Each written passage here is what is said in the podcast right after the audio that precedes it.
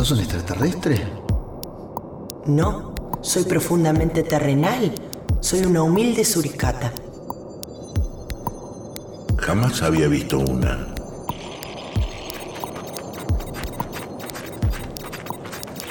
Andamos siempre agrupadas. De a una no se nos reconoce. Puede ser. A veces uno solo ve la mayoría. Lo de profundamente que dije antes es porque siempre andamos en pozos, en madrigueras. Qué bueno que acá también pudiste encontrar tu propio pozo. Ni bien cayó la nave, busqué refugio en el primer cráter que tenía a mano. Bruno te puede arreglar la nave. No puede arreglar las nuestras, pero se da maña con las naves ajenas. No le hagas caso a Sasá. Tiene un emperramiento enorme con volver a la Tierra. Tienen suerte de estar juntos. Yo extraño a los míos, a mi pueblo. Nunca había extrañado al pueblo. Una es una sola y también es el pueblo. Qué complicada sos, querida Suricata.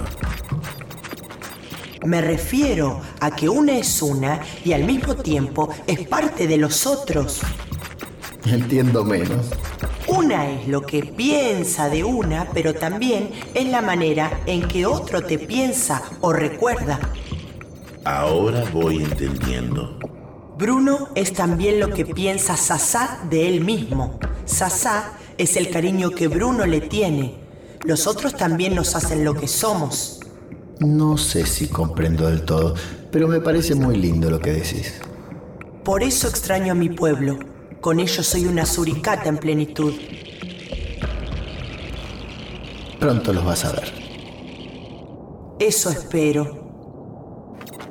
Haremos lo posible para que vuelvas. Gracias, queridos perros. Palabra clave, extrañar. Extrañar es pensar en alguien o que alguien ahora mismo nos esté pensando. Que nuestra abuela nos piense antes de dormir apoyando su pelo blanco en la almohada. Extrañar es tener ganas de volver a casa y jugar con nuestras cosas y escuchar los sonidos conocidos.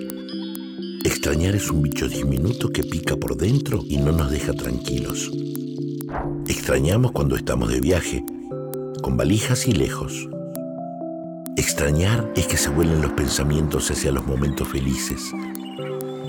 Un día de campo, la caricia de mamá mientras mira la noche. Un día soleado, el mar siempre se lo extraña. Extrañar es necesitar a alguien, algo, alguna cosa y tener cariño por lo que se va extrañando. Extrañar es algo amoroso y suave, rojo, latiendo dentro, fuerte. Por siempre te ando extrañando.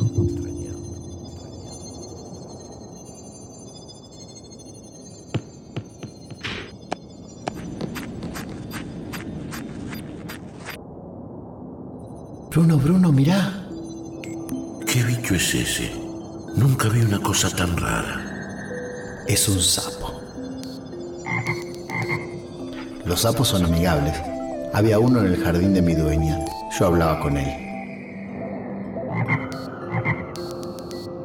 Yo no le entiendo nada. Dice que anda medio perdido. Qué bueno entender el lenguaje de los sapos. Siempre tuve talento para los idiomas.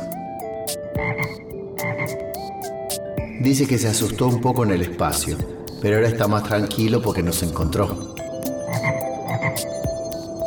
Nosotros no podemos cuidarlos, Asá.